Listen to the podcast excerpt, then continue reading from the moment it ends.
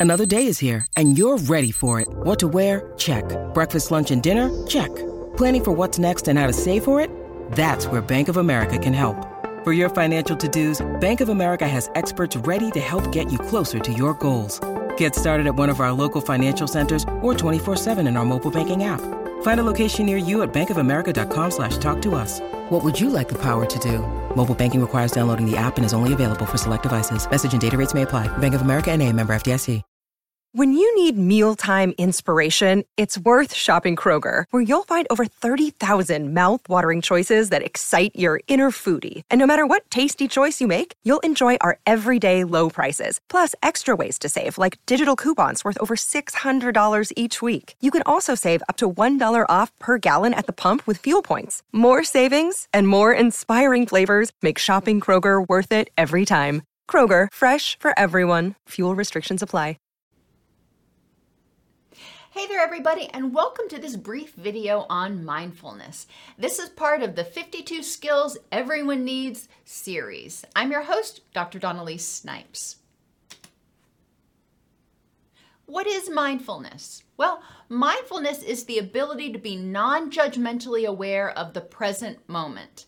This includes the environment. What's going on around you? What do you see, hear, smell? The situation, your feelings, thoughts, wants, and needs. You know, you may be in the middle of the grocery store or in the middle of work, and all of a sudden you notice, hey, I'm hungry. That's being mindful of what's going on. Mindfulness means turning off that autopilot and starting to become aware of everything in the present moment. And the interactions between yourself, the situation, and the environment how am I impacting this discussion, this person? How is this person impacting me? And how is this setting impacting the way we are interacting? The way I interact with my friends at work is going to be different than the way I interact with my friends when we're not at work. I'm going to be more professional, probably more reserved at work, not so much when we're outside of work. So, mindfulness means turning off that autopilot and becoming aware of the moment, everything that's going on. Mindfulness helps you become aware of your vulnerabilities so you can prevent distress and enhance happiness, safety, and empowerment. Remember, vulnerabilities are those things that make us more likely to respond to distress or unpleasant things with an extreme response when you are overtired, when your blood sugar's low, when you're in pain, when you're exhausted, when you're overwhelmed. Th- those are all vulnerabilities. And when you're already in that state, your stress response system is kind of primed to react with an extreme reaction to any additional stress. Your that stress response system is saying, "Okay, you know, I'm already active. I'm doing what I can to keep things going." And then when something else comes, the stress response system basically says, Really? Not one more thing. I can't do it, and tries to push it away. Mindfulness enables early intervention from distress because it increases your awareness of your thoughts, wants, and needs and environment so you can act or react before you're in a crisis. If you're mindful, then you will notice when you're starting to get that little feeling in the pit of your stomach. You're starting to feel a little bit edgy or agitated or frustrated. You'll notice that before it becomes full out fear, panic, or anger. When you notice those things early, then you can accept it. Okay, I'm starting to feel impatient here. What can I do? And address it before you get to the point where you just kind of explode. Mindfulness has a lot of different principles, but the four that I really like to focus on non judgmental awareness of the moment and the constancy of change. Everything changes. Your body changes, the temperature changes, the smells that you're exposed to change. Um, everything is in a constant state of change. Things just don't stay exactly the same forever and always. Non judgmental awareness means being aware of what is going on with something, the status of something in the moment, and being aware of its changing. Think about the clouds. A lot of us, when we were kids, or maybe as adults, uh, will look at the clouds and we will see shapes in the clouds. But those clouds don't stay that shape. You see a teddy bear, you see a dinosaur or a dragon, and it changes. And you watch it morph. You recognize that that cloud is going to change, just like your mood can change. The situation can change. Your feelings about a person or a situation can change. So, the first principle of mindfulness is non judgmental awareness of how I feel or what I see or hear or smell in the moment and the fact that it doesn't have to stay that way. And it's probably going to change. Beginner's mind is the next or an, another concept that we're going to talk about. Beginner's mind means seeing it for the first time. Little kids haven't seen a lot of things that we as adults have seen. So they are very curious whenever they see things for the first time and they ask a lot of questions. It's the why why did that happen? Well, why did that happen? Well, tell me more about this. And it can be easy to get impatient with children when they start being so inquisitive because we've seen it all before and we recognize it and it's, you know, nothing new to us but they are seeing it for the first time. Interestingly, when we're in the beginner's mind, even if we're looking at something, either you know, thinking about something or actually looking at it for the first, using that beginner's mind, um, we're looking at it as as if we're seeing it for the first time. We often see things that we didn't notice before. So even as adults, no matter how old you are, there's the opportunity to notice things that you never noticed before. So the beginner's mind means seeing it with openness and curiosity instead of saying, Yeah, I know what that is, ignore it. Seeing it and going, Hey, what else can I notice about this? What did I miss the last time I looked at it? Radical acceptance is a third principle of mind, mindfulness, and I combine that with letting go. Radical acceptance means accepting the good with the bad and that it is what it is. I'm not going to try to change it. I'm going to let go of my desire to control things and my preconceived expectations. Radical acceptance is awareness of the moment and accepting it is what it is. I'm happy. Great. Is what it is. I'm angry. Okay. Is what it is. I'm not going to say I should or shouldn't feel a certain way. I'm just radically accepting what's happening in the moment. I got out of the car this morning and there was a rancid skunk smell. Radical acceptance. Oh, well, it is what it is. I didn't get upset or frustrated because I had to smell it. I just noticed it and said, hmm, Well, some skunk got pretty upset and let it go. And how wonderful is that? Recognizing the constancy of change. That smell would dissipate after a while. I was grateful I didn't get it on me. And just accepting the moment. And participate by exploring how to improve the next moment. Linehan always talks about how every moment is an opportunity to change or an opportunity to begin again. So this moment is past and we're in the next moment. When you notice and radically accept how you feel, if that's not what you want to feel, or if it's an unpleasant feeling, you can say, okay, what can I do to improve the next moment? Let me be mindful and look around at what's contributing to my feelings right now, and what can I do to improve the next moment. Again, mindfulness takes us off autopilot, gets us actively involved and actively problem solving. In dialectical behavior therapy, Linehan talks about um, uh, observing, describing, and participating. And participating is figuring out, okay, this is the moment. Now, how do I fit and what can I do to alter it if it's not what I want?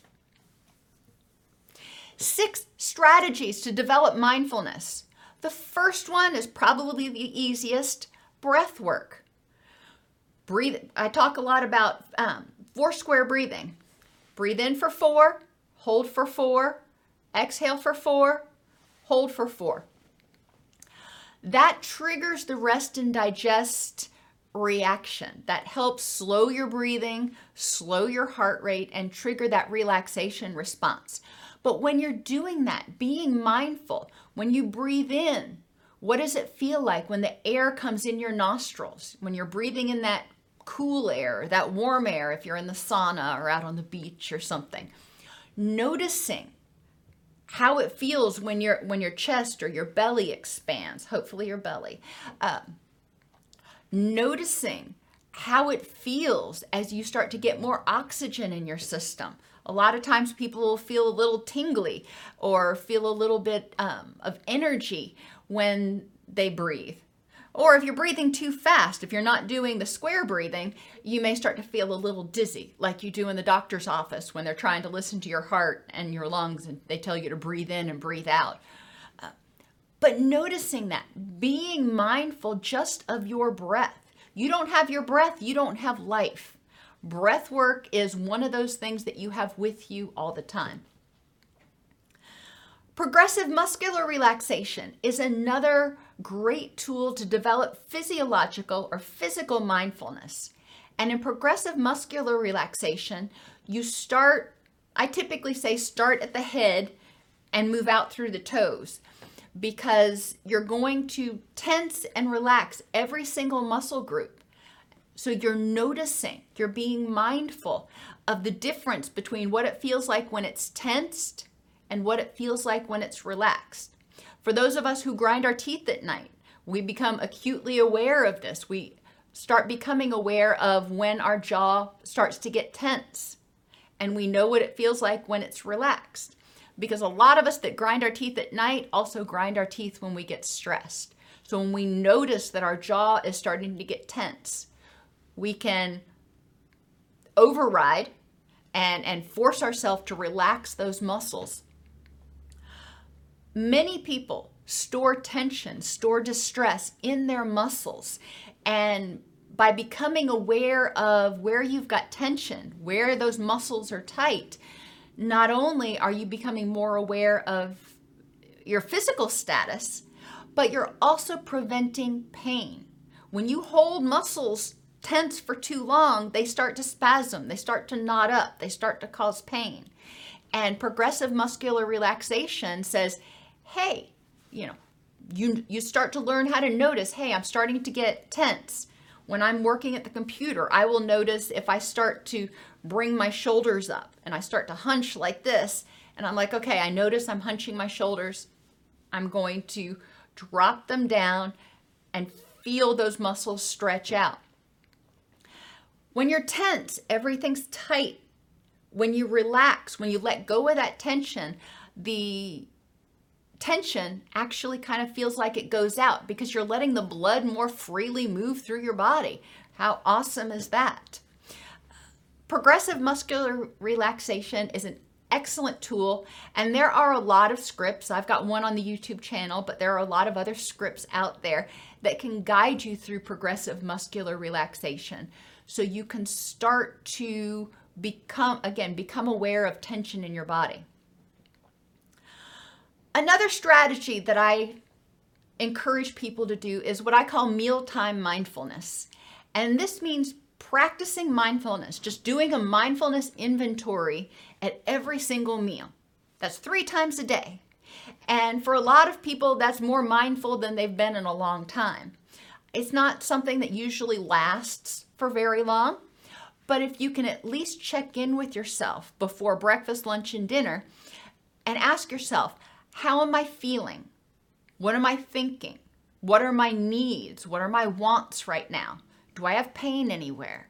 Um, all of those things, becoming aware of the moment can help you address things before they even maybe start to cause a problem.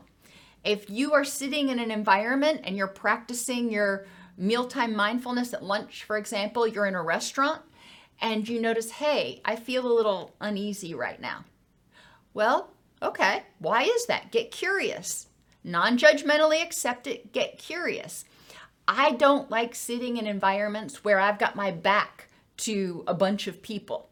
So if I'm sitting in an environment where I've got a lot of hubbub going on behind me and I can't see it, especially if I'm by myself, then you know, I will move so I can see the activity. If I'm with somebody else, I've noticed for me, I don't tend to feel as stressed because I assume that they, they're watching my back, so to speak.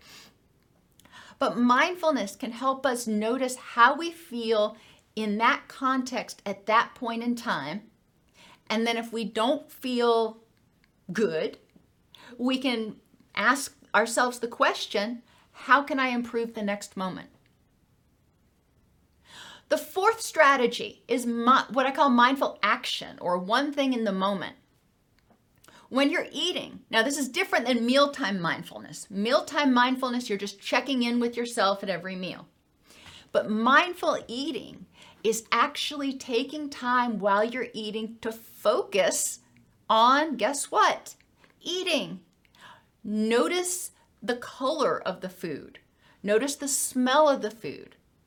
Notice the taste and the texture and the temperature of the food that you're eating.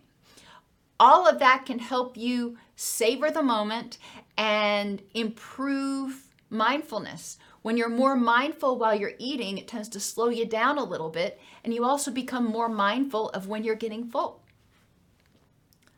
You can also do mindful action when you're doing things like studying or cooking or what have you. A lot of times we do those things and our mind is periodically jumps here, there, and everywhere, or sometimes when I'm driving.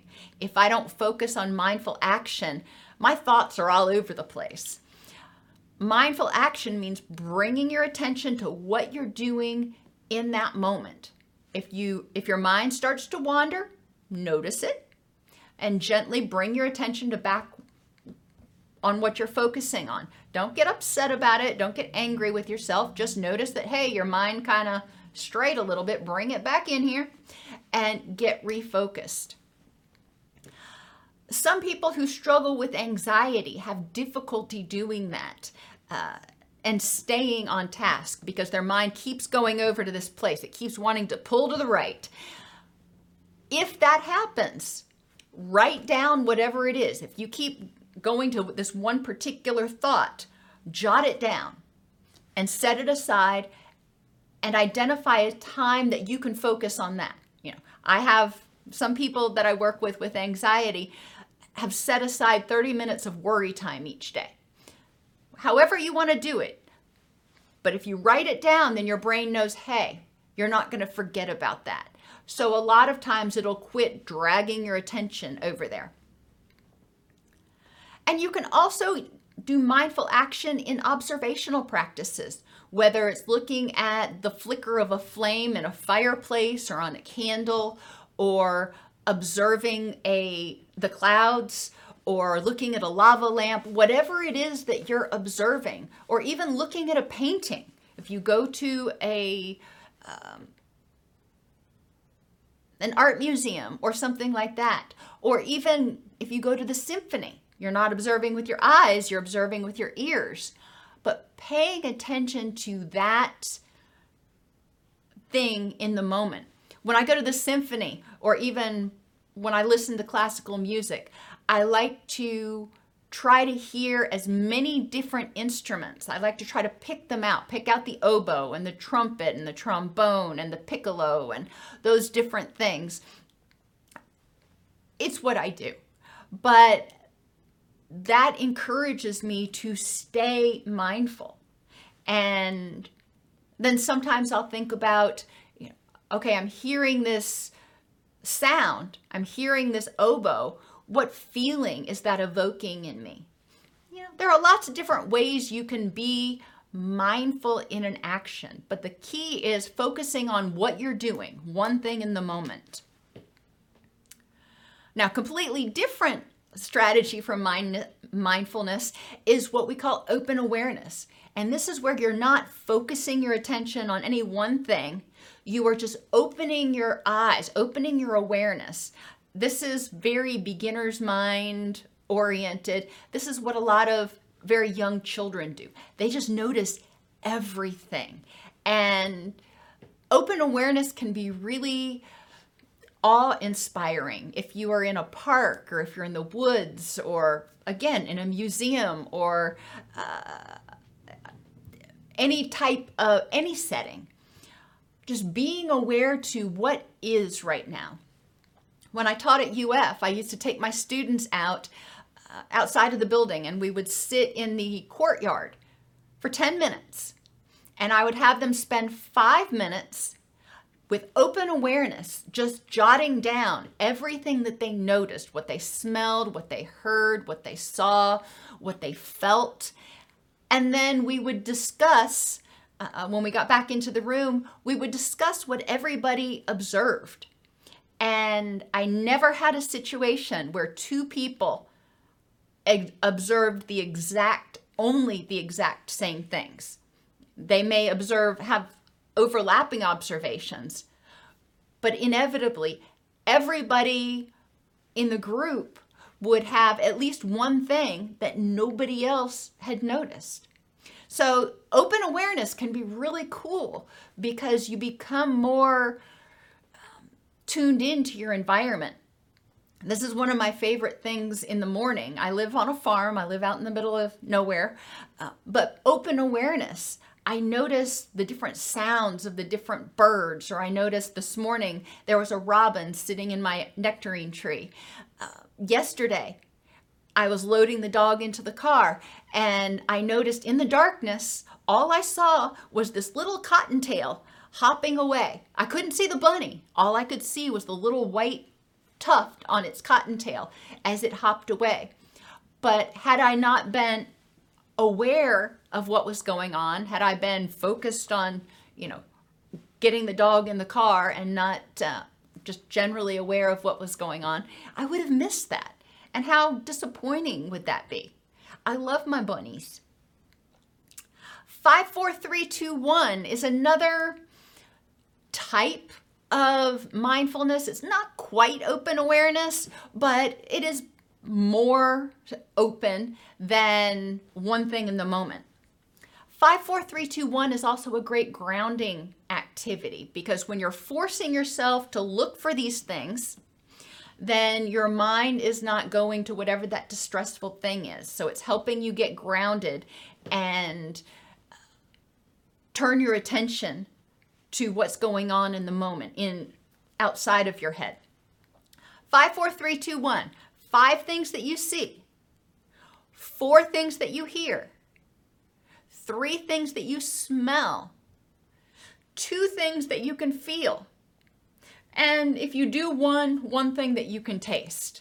And I don't always include one in there because, you know, sometimes you're just really not tasting much. You may still taste your, your toothpaste from brushing your teeth in the morning or the coffee that you had 30 minutes ago but you may not taste anything. Another variation of that, instead of 5, 4, 3, 2, 1, just five things. Look around. What are five green things that you see right now? Or what are five things that you see? Or what are five things that you hear? Um, if you're in the woods, for example, you can say, What are five birds that you hear? Uh, there are a lot of different ways to encourage yourself to become more mindful. And I encourage you to do, ask yourself to find a little bit more than you think you can easily find. Like four things that you hear.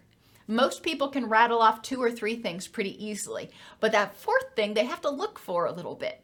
And that encourages you to become more mindful. That encourages you to become even more aware of what's going on.